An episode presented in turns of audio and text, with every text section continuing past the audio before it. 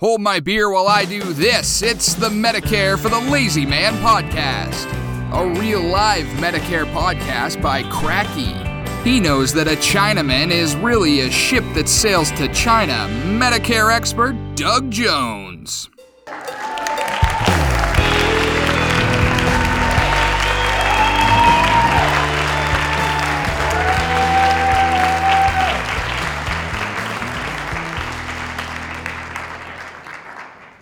Well, hello again, everybody. Welcome to another episode of the Medicare for the Lazy Man podcast. My Canadian nephew, Drew McMillan, probably just told you who I am, but in case he uh, fell asleep while uh, sitting in front of the microphone, I will tell you again. My name is Doug Jones. I'm here to help you feel confident about your impending encounter with Medicare, if you have an impending encounter. Otherwise, I'm here just to uh, uh give you something to point and laugh at. And frankly, I don't mind. As long as you uh, download the podcast every once in a while, I'll be a happy camper. How would one suggest that one become confident about Medicare? Well, I would suggest that you go and buy my book, Medicare for the Lazy Man. Uh, the current edition is 2023. So, what you would put in your search window at Amazon or barnesandnoble.com would be Medicare for the Lazy Man 2023. However, I am working feverishly on the next edition, Medicare for the Lazy Man 2024. So that may, by the time you get around to buying the book, may be the most current edition, and that should be the one you'd want to buy.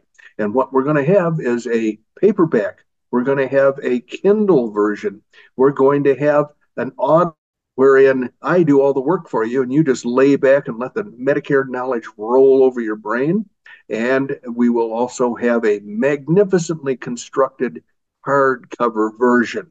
All that stuff exists in the 2023 version, and it will all be created for the 2024 version as well. So, uh, buy the book, read the book, that won't take you very long, and put that knowledge to use in order to win in the uh, game of Medicare, and you will have knowledge that uh, will stand you in good stead for the rest of your Medicare years. And speaking of the rest of your years, uh, I have a man right here in my studio who has a lot of knowledge. His name is Randy Carson, and he uh, joins us every episode about this time. Randy, how are things going for you today? They're doing really good, Doug. Thanks for asking. Well, what are you doing sitting around the uh, Tombstone graveyard? Why? What brings you to Tombstone, and why the graveyard, Boot Hill? Oh, I'm. I've spent probably the last couple of years trying to memorize all the grave markers. Uh huh. Okay. It's a really, it's a really high stress job, and bottom line is, I get I get the biggest kick out of the grave markers because uh, it'll say, you know, Joe Do- Joe Dokes is here, and then there'll be an arrow. You've been there, but and then Oh, there'll sure. be an, then there'll be an arrow on it pointing over to the guy next to him and said, "Killed him on such and such a date." I mean, it's hilarious. oh boy. Well, I always wondered if the uh, Tombstone graveyard, which has its own name, Boot Hill, um, was uh, just a tourist creation, or whether in fact all that stuff is accurate. They say that it's real. Okay. Uh, they they say that years ago, I mean, the thing had gone into disarray, and the story is that that there was some you know group of you know civic minded citizens in Tombstone that decided that was just not right. So they took it upon themselves and dug, uh, you know, went through all the historical records and you know the plats and you know, all the things they have. And bottom line is they tr- and they said that they tried their best. They may have not got it perfect, but they Uh-huh. tried their best. They tried their best to identify all the graves and mark them correctly. Wow. Now, do they have all those giant rocks piled all over the place? Theoretically, uh, it's to keep wild animals from digging up the graves, I would guess. I, I think so. Yeah, Uh, so I wonder if that was just icing on the cake. Make it more Probably. Yeah, probably. Because those people have been dead for 140 years for the most part. Yeah, I don't think. Well, you know, bottom line is I don't think they've got any family left that could come, you know, on Memorial Day and and Right. put some flowers out. Right. On the other hand, I got to tell you that we had. I was uh, with uh, I was 12 years old and I was traveling on the East Coast with my grandparents. We had to go to a a uh, meeting of the Chamber of Commerce in Washington, D.C.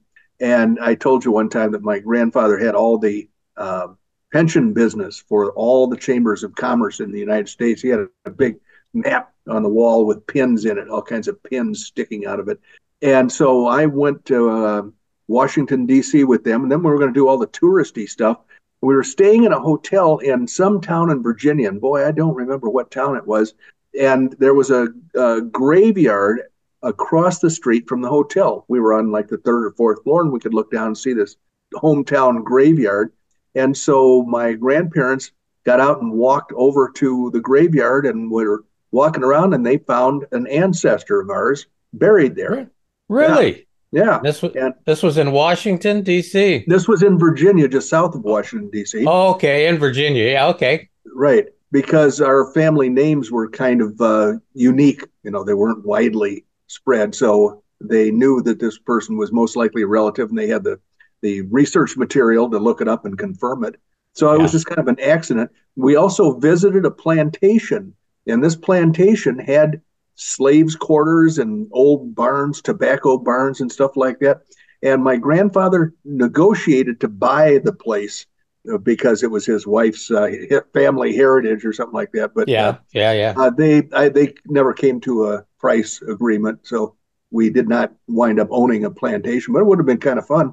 Oh yeah, absolutely, absolutely. I love uh, you know back when I was young, I I really couldn't have cared less about history. Yeah. But for some strange reason, as I've gotten to be older than 39, yeah, yeah. I, I really enjoy history. But me too. Uh, we've been watching a lot of historical documentaries on Netflix lately, and we picked up another couple and took them down to Maggiano's, as I told you last night. And we compared notes. Oh, the other couple was Roy and Kathy, and you met Roy. Oh, yeah. Yeah, yeah. Well, we have, it's like a race. We're on a Netflix race to watch all the World War II uh, and historical military documentaries. And so we've been comparing notes. I watched this one. Did you like it? Yeah, it was good. Okay, we're going to put that on our list. Mary, for some reason, has not objected she used to hate anything related to war, very most mostly anything related to history. And yeah. uh, I think it comes with increasing age. You all of a sudden have a little more respect for what the people went through that created oh, yeah. the history that we're living with. Absolutely, I totally agree because that there would be absolutely no other explanation as to why over the course of time I've come to enjoy history. Yeah. Uh, I used well, really all kinds of history. I, you know, American history, you know, world history. I, I kind of enjoy all of it now. I do too. Uh, and I guess when I think back about what I might not have enjoyed in school, it would have been that if people had a different motivation than I would ascribe. In other words, why did Hitler attack Russia? Well, if a history teacher told me that Hitler attacked Russia because he was a hero that wanted to rid the world of communism, I would have to disagree with that, and uh, right, that would kind of reduce my enjoyment of that particular class. But I, I've gained uh, confidence in my understanding of some history, and right. so right. I do enjoy it. Well, do you suppose we should uh, get to moving on to the good Let's stuff? Do that. Let's do that, especially since I forgot to start my timer. You know, sitting on zero the whole time. I'm thinking we've got all the time in the world, and that's just it's, stupid. So. Right, time has stood still. we've conquered time. let's let's start our work. Let's uh, dive into the reason that we're here, which is to talk about Medicare. And uh, one of the things that we have to talk about Medicare, which I find uh, pretty fascinating after thinking about it, is the um, subject that you and I and Mary and Margaret discussed at some length the other day, which is should we inflict some advertising, paid advertising, on the um, the listeners to this podcast? And if um, I can see that there's one reason not to, which is they don't want to hear ads uh, from other competing businesses or whatever. But the other thing is the the pro is that it'll encourage us to get up in the morning and actually do more podcast episodes if yeah, we're actually yeah. making money at it. Well, I, I think the other thing that we should mention is we we chose advertisers. If we go that route, we chose advertisers that would be certainly of interest to our audience, like beer. Well, here's the thing. I thought I'd go through the potentially sensitive ad categories and see if, after having slept on it for a, a day, if you still agree that we should accept all of these uh, advertising classifications. Oh, absolutely. Go. Let's go for it. Okay. Um, now the the uh, list is uh, preceded by a little statement here. Is uh, we can opt in. We can accept advertising from the following classifications, or we can block uh, those types of business activities and do not accept ads from them. It's our choice.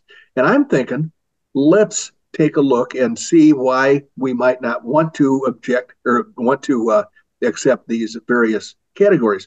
So the first one is alternative medicine. And um, as I go through the list, just be thinking about what there might be in a category like alternative medicine that makes it sensitive or that might hurt people's feelings or that might hurt our business if, if somebody heard an ad from alternative medicine. Um, biotech, biomedical. I don't know why that would be a problem, but here's a here's the one that slays me: card games. If we refuse to accept advertising from from companies that create card games, is that going to do anything to promote our welfare? I don't know that it will do anything to promote it, but I I don't think it would hurt it. But it would be very popular in Vegas. Well, sure, absolutely, and I'm sure we have listeners in Las Vegas. We have uh, clients. I have clients in uh, Nevada. So, um, okay, cigars, cigar advertisements. I don't have a I'm, problem with somebody advertising cigars, but is it possible we'll lose listeners based on their sensitivity to cigar advertising? I I would be very very suspect if we did because I mean our audience is you know at least sixty four years old. Uh, yeah, well and, they should and, be. and, they, and, they, and they've been around the world for a few years. I think they're old enough to make their own decisions uh, about cigar uh, consumption. Yeah, I, are they going to be driven to smoke cigars? I don't think so. No, but maybe lured. Now, cocktails and beer. Is it possible that we would lose listeners that are anti cocktails or anti beer? I would like to think that we are open to all uh, consumers of all beverages. I'm I'm all for it, Doug. Let's leave that one checked. All righty. Uh, firearms and gun shows. Uh, frankly, I enjoy hanging around at gun shows. Yeah, um, I do too. Firearm advertisers don't bother me at all. I don't know if they would disturb our listeners, but let's assume not. Gambling and casinos. Yes, fun places to go. Um, they're designed to take your money away without you know without uh, your knowing it. They can do it, and so this might be educational. We might actually uh, after right. talking about the advertisements that have been on, we might actually be helping people to understand how casinos operate. Illegal content. What do you suppose illegal content would be? I'm I'm not sure. You know, when we were discussing it yesterday, Doug, I am not sure. I didn't know what that meant then, and I'm sure I still don't. Well, then I say let's check it. So, or no, let's not check it. Let us um, let's allow the advertisers of illegal content to go ahead and advertise. Maybe we'll learn something. Maybe it'll be instructive. Immigration, that's a hot button, but I don't see any reason to shy away from it. No. Le- legal issues, I don't know what that would entail. Lottery. Oh, it, it would get all the attorneys listening to us. Well, that's a good point. And attorneys need Medicare supplements too. I know. I mean, they're they're almost human. They're almost human. Sure. Uh, you know, just one more slight little push, and they might get there. Well, we we can help push them in that direction. Uh, the lottery. Now that's kind of like gambling and casinos. It's basically flow, uh, throwing your money down a dry well uh, because uh, that's where your lottery winnings uh, wind up. Is basically one guy walks away with the hard-earned money from a lot of people. So, and then the state well, you, takes half in most places. You know the old statement, though, right, Doug? Now What's this: that? if you don't play, you, you can't, can't win. win. Yeah, that's true. it is an unfortunate truth. There was a marketing guy for the lottery that thought that up, though, right? Non-standard content. What do you suppose non-standard content would be? Uh, that I don't know. Uh, non-standard content. You mean intelligent content? Well, possibly, certainly not not our standards. Maybe Educa- educational content. I don't know what non-standard content is. And then the few the few other categories we have here to either accept or reject are religion and spirituality, sexuality. We don't know what the heck that's all about. What are they going to say that we don't already know? Vitamins and supplements. I think that kind of goes with alternative medicine. Yeah. Wine, wine, wine. My favorite wine is take me to Miami. I want to go to Miami. And women's yeah. health. Now, um, I don't see any reason to block any of these categories. Do you, Randy? No, no, I don't. All right. And if there are political ads, we kind of wondered which side of the fence the political advertisements might be on. But this year would be the time to accept political advertising. This this is it. If we're yeah. ever going to take one of those ads, this would be the time. I think what we ought to do is tell Margaret we're not going to block any of these categories. That we'll accept advertising in all of them, and then see yeah. where the chips fall. Yeah, yeah. All right. It, it, it, I don't think it's an issue at all. Great. Thanks for helping me with that. Um, I want to go now from that to a more heavy subject. It's not long, but this is correspondence from a woman who is working diligently to pick out the best Medicare coverage for her husband. He's 64, and she has taken on this project so that he doesn't have to do it because most guys really don't want to think about it. I know Randy is a perfect example of somebody who uh, you know, just basically said, Margaret, you decide what I need, and uh, that's what I'll do. So this woman, but I, I felt as though I have let this woman down, and I wonder how many people there are like her with her predicament in the United States. So she wrote me, and I received this yesterday. The words, Hi, Doug, tell me that I've spoken to the writer in the past, but in this case, I have not. She just felt comfortable uh, approaching me. So she said, Hi, Doug. I have been working diligently to learn and navigate getting my husband set up for his Medigap coverage plans. He has signed up and has received his Medicare card. His coverage begins March 1st, 2024, and his birthday is in the month of March. I know I would like to purchase either Plan G or the high deductible Plan G based on the comparisons of the premiums. I also want to ensure that my Medigap plan is with one of the highly rated companies. This is the big deciding factor on which plan or company I choose in the end. I have logged into Medicare.gov and received quotes for his Plan D, his drug plan, based on his current prescription usage. I don't know that those company ratings matter too much, and I'll probably choose one of the cheaper policies. Anyway, time is moving ahead so quickly. Here's the part that scares me. I've been working on this literally since September of last year, and now it's almost March. Now, that's just too much of a burden for one human being to have to put up with. And I would really like to ease that burden for not only this woman, but for everybody in the country that's going through this kind of angst. Uh, they don't have the kind of confidence that I had hoped to imbue in people when they're approaching their Medicare encounter. So, anyway, she goes on to say, anyway, time is moving ahead so quickly. I have been working on this literally since September of last year, and now it's almost March. I have read your book along with three others, and I feel that I have a pretty good grasp on what he needs now. I just need to get it completed. I know I can reach out to my local insurance providers, but I'm reaching out to see if you might be interested in helping to guide me in these final steps. I know I need to purchase the Plan D through an insurance agent such as yourself. So if you are interested, please reach out and either email me or we can jump on a phone call and let me know if you could help assist me in this next stage. Thank you very much. And I responded, Hello, Mrs. X.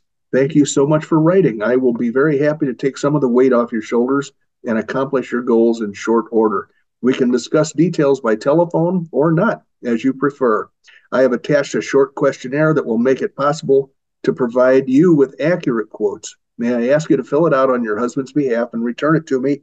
After the quotes are ready, we'll have a solid basis for discussion. I'm looking forward to our next contact. And then she said, I'll be happy to fill out your form and send you all the material that I've gathered from all the other companies for comparison purposes. And then right after that, she wrote another email that said, well, it basically, I'm these are my words. Holy crap. She said, This form is the simplest thing I've ever seen in my life that, that you've asked me to fill out. Here it is attached to the email. And so from that point, I had the information I needed to do Medicare supplement quotes for her husband.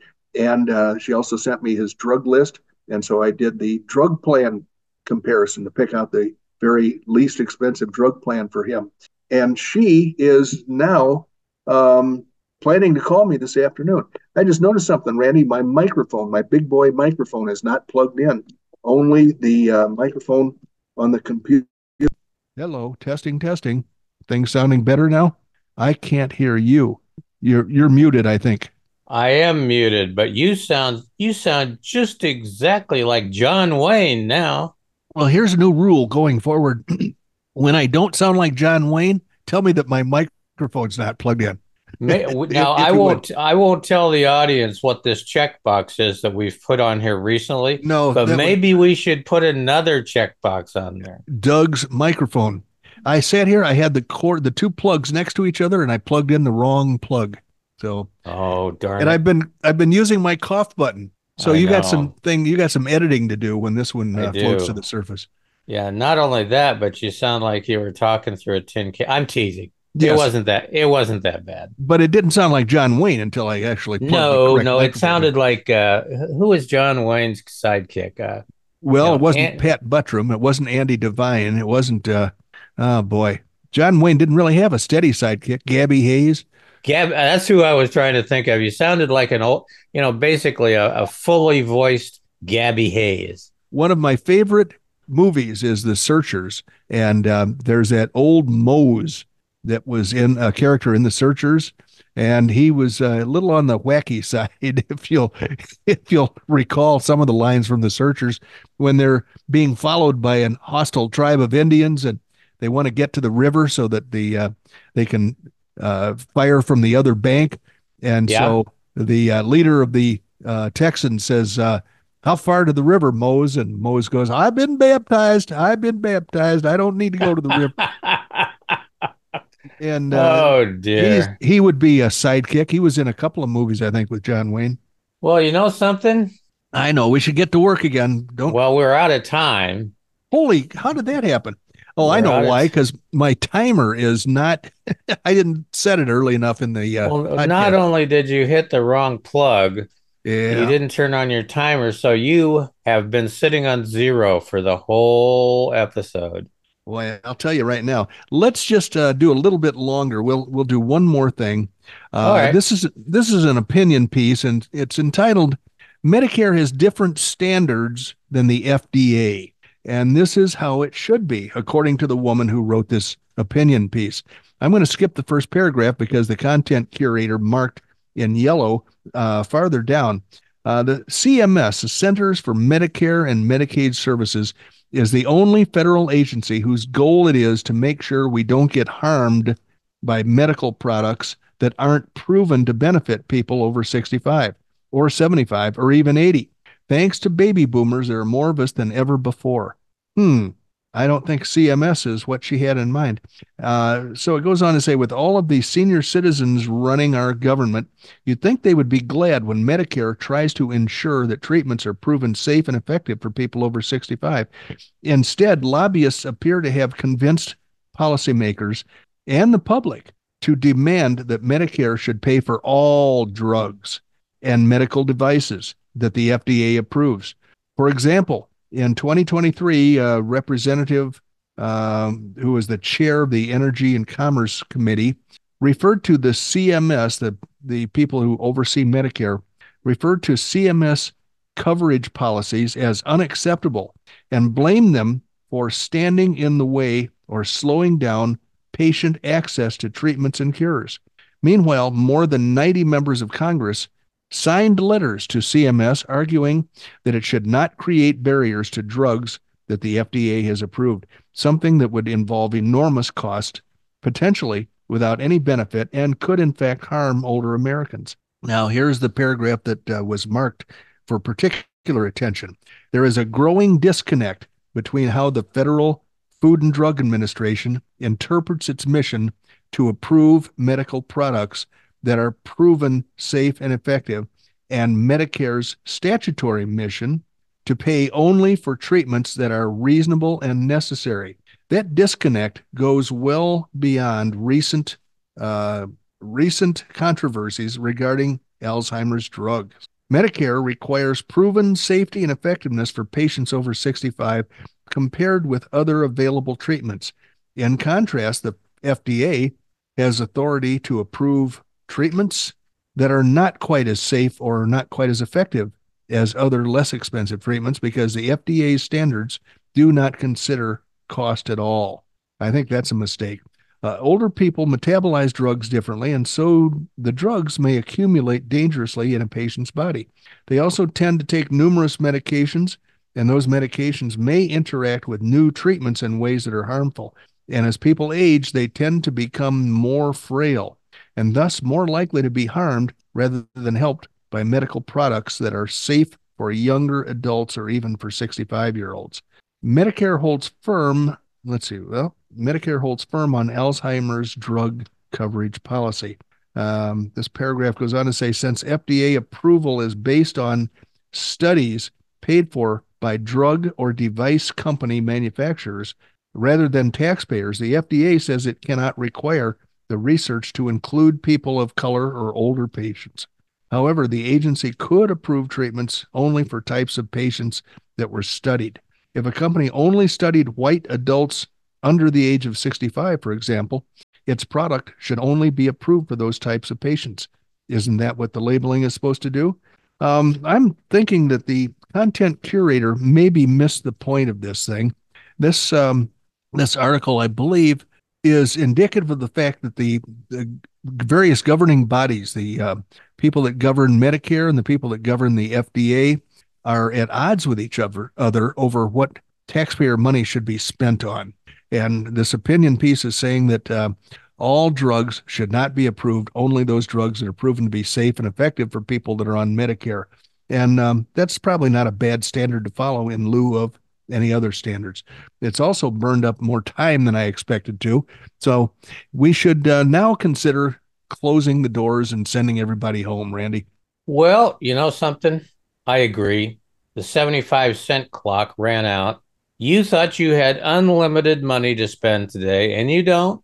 I don't. So we are going to go ahead and land the plane on 32 right today. But before I do, I've always got a few things, as you know, if you have listened to us before. Reach out to Doug using the email address dbj at mlmmailbag.com. He loves to hear from you, and he's grumpy if he doesn't. So help me out here ultimately, you should also remember every day when you're dealing with your Medicare, uh, picking and choosing that Doug is licensed nationwide to help you with that process. And you can also get a lot of great information on Medicare for the lazyman.com. We would appreciate it if you could find a place, you know, given the books and all the different content that we produce, to drop a couple reviews. The numbers are always good for us and we appreciate it. Last but certainly not least, thank you thank you for joining us. You could have been a hundred different places, and you weren't. You were with us listening to Medicare for the Lazy Man podcast, right where we wanted you. And if you weren't checking your watch as we went along, you have just spent about 32 and a half minutes with Doug Jones, the anti insurance insurance guy, originally from Oklahoma, now camped out in the high ground behind Cave Creek, Arizona, in his fortress of solitude and I didn't check today, but I, you know, based on what I see out the window there at, at the studio, I'm going to put him in at about 7,200 feet. Yeah, it's uh, murder out there. This is Arizona wintertime, and we're all miserable. So thank you so much for joining us, ladies and gentlemen. And uh, be sure and mark your calendars because our next episode is coming up soon, and we would love to have you join us. Bye bye.